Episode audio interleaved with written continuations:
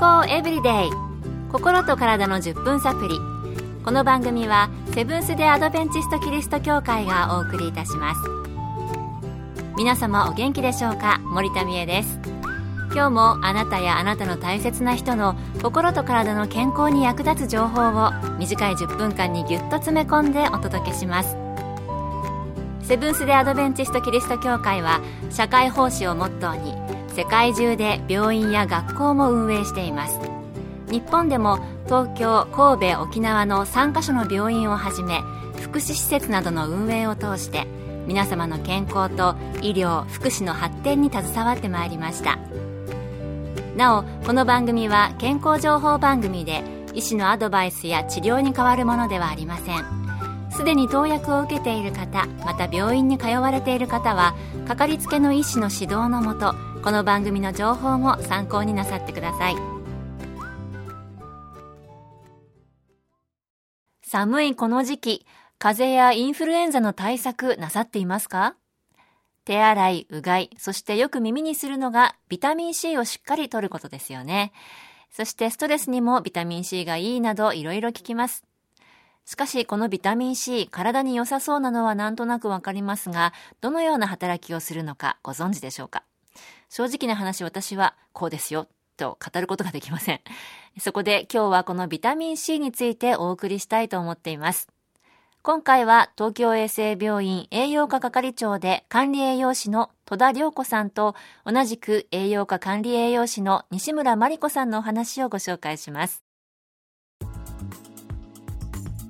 ビタミン C は水溶性ビタミンの一つで16世紀から18世紀にかけての大航海時代に新鮮な野菜や果物の摂取量が極端に少なかった船員たちの間で流行した解血病を予防する成分としてオレンジ果汁から発見されました。ビタミン C は皮膚や骨血管に多く含まれるコラーゲン繊維を作るために必要です。また体内で発生した活性酸素を消去する力を持ち体を酸化から守ります。さらにビタミン C はドーパミンアドレナリンなどの神経伝達物質の合成高ストレスホルモンである副腎皮質ホルモンの合成にも関わっています。よってストレス時にはビタミン C の必要量が高まります。ビタミン C はコラーゲン繊維を作る原料だったり、体の酸化防止をしたり、神経伝達物質やホルモンの合成に必要だったりと、あらゆるところで必要なんですね。それではビタミン C、取り扱いで注意することはあるのでしょうか？ビタミン C は熱に弱く不安定で、食品に含まれるビタミン C の量は長期保存や調理によって減少することがあります。蒸し加熱や電子レンジの使用によって茹で汁や煮汁への流出を減らすことができます。幸いビタミン C を多く含む食品である野菜や果物は生で食べられるものが多いです。またじゃがいもやさつまいもなどはビタミン C がでんぷんにより保護されているため調理後にもほとんど分解されずに残ります。ビタミン C は熱に弱いんですね。調理してもビタミン C が保護されるのはじゃがいもやさつまいもということでした。健康エブリデイ。心と体の10分サプリこの番組はセブンス・デ・アドベンチスト・キリスト教会がお送りしています。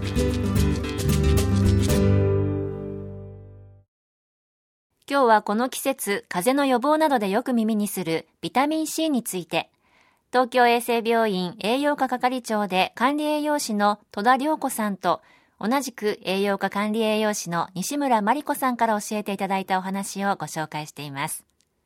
それでは、ビタミン C が体に不足するとどんな症状が出てくるのでしょうか？人はビタミン C を作る酵素を持たず、体の中でビタミン C を作ることができません。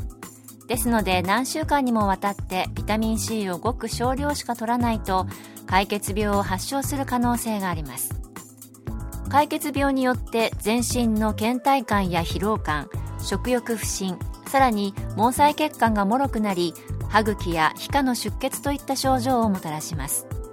治療せずに放置した場合死に至ることもあります。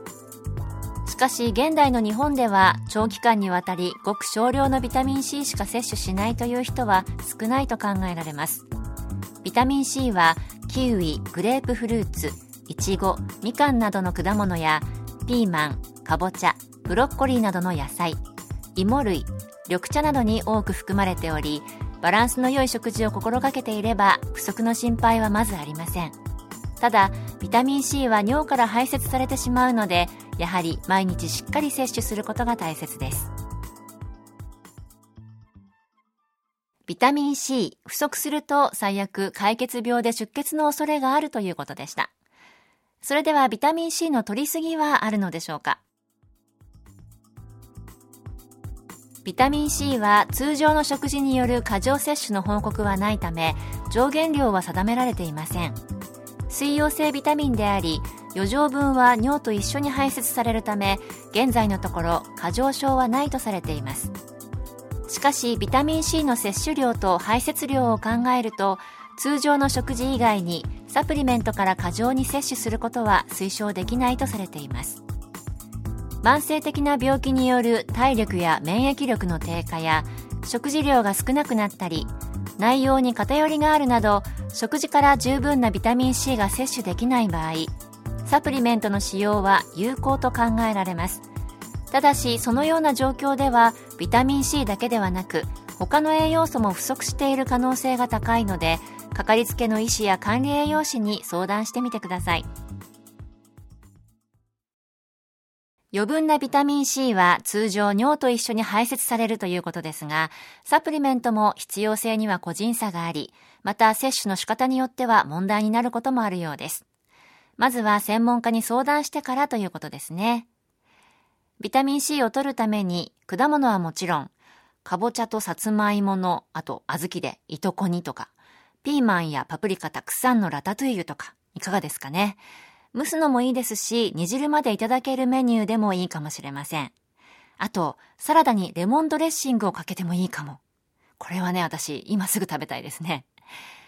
ビタミン C、上手に日常生活の中で摂取して、健康な毎日を送りたいですね。今日の健康エブリデイいかがでしたか？番組に対するあなたからのご感想やご希望のトピックなどをお待ちしています。さて最後に健康講座のお知らせです。通信制の無料の健康講座ニュースタートをご希望の方にもれなくお送りいたします。